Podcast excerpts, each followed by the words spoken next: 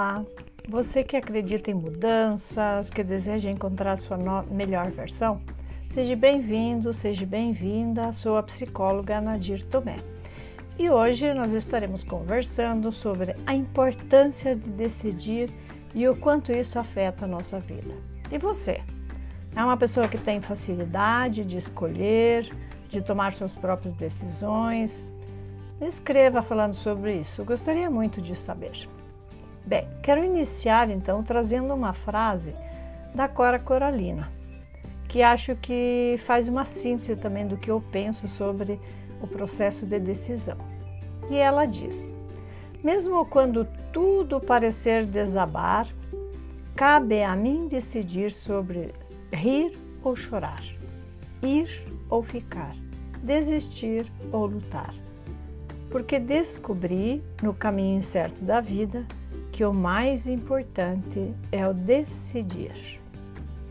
E depois disso, eu quero levantar alguns pontos que eu acho essencial para nós refletirmos sobre a nossa forma de decidir.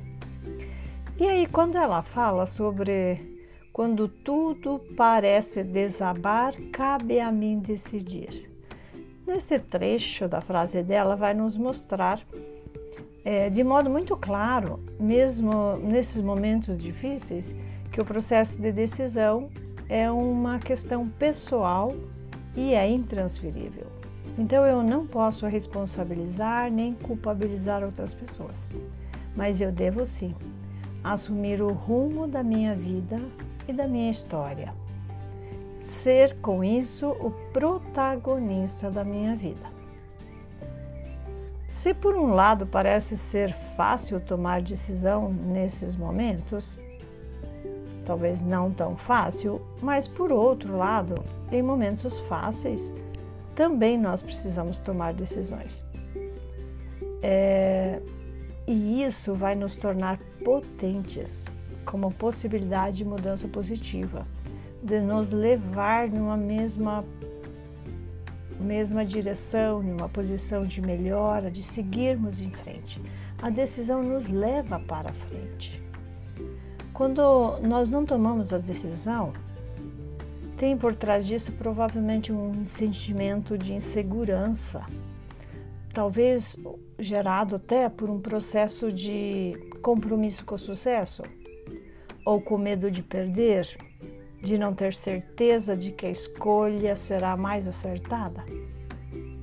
Bem, algumas vezes também nós jogamos para os outros a decisão. Talvez nesses casos de insegurança é mais fácil que o outro decida por nós do que nós decidirmos por nós mesmos. E quando chega isso, o outro pode ser um companheiro, pode ser um pai, pode ser um amigo, pode ser um chefe, enfim, qualquer outro que está na sua vida. Só que com isso gera em nós um profundo sentimento de impotência, de que andamos em círculos, de que nós não vamos à frente, porque dependemos do outro tomar uma decisão que nós mesmos poderíamos ter tomado. E frente a isso, então, o importante é aceitar que decidimos como melhor escolha para este momento. Então, nesse momento, eu tomo esta decisão, que não significa é, que seja perfeita, ou talvez seja longe de ser perfeita, se é que existe a perfeição de uma escolha. Mas é o que eu tenho de oportunidade para esse dia, para esse momento. E você vai ver que quando você toma a decisão, quando você decide, vai ter que ter uma atitude de resolução de enfrentamento. Mas por outro lado, vai que trazer um alívio. Porque você escolheu, você definiu. E a escolha, então, com isso, vai nos potencializar, vai nos é, fortalecer, vai fazer com que nós tomemos um caminho e caminhamos, mesmo não sendo o melhor, mas é o possível nesse momento. Agora, vamos mergulhar um pouquinho dentro de nós mesmos e ver como nós fazemos as nossas escolhas, como diz Cora Coralina. Cabe a mim decidir entre ir e chorar, ir ou ficar, desistir ou lutar. O que você costuma escolher? Qual a sua tendência? Chorar, desistir, ficar num estado de desconforto ou ir, lutar e querer sair do que te incomoda, do que você precisa decidir.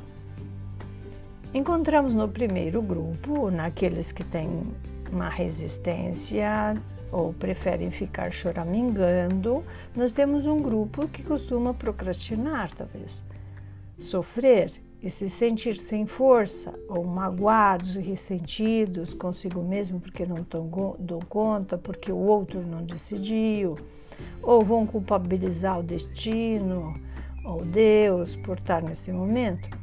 E no segundo grupo, ao invés, nós temos um grupo de pessoas ativas, resolutivas, dinâmicas e que vivem de bem com a vida. Tomam aquelas decisões que precisam ser tomadas e se aliviam da angústia de ter que esperar. Espero que você possa ter refletido sobre isso e que te faça estar de preferência no segundo grupo. E se você tiver alguém que pode se beneficiar com isso que nós acabamos de conversar, compartilhe. Envie os seus comentários também, ou quem sabe uma pergunta ou um conteúdo que eu possa estar falando nesse canal com você. E como recado final, confie, decida e deixe sempre em aberto a possibilidade de uma reescolha, de uma redecisão. Por hoje é tudo. Até a próxima semana com mais um episódio. Paz e bem no seu coração.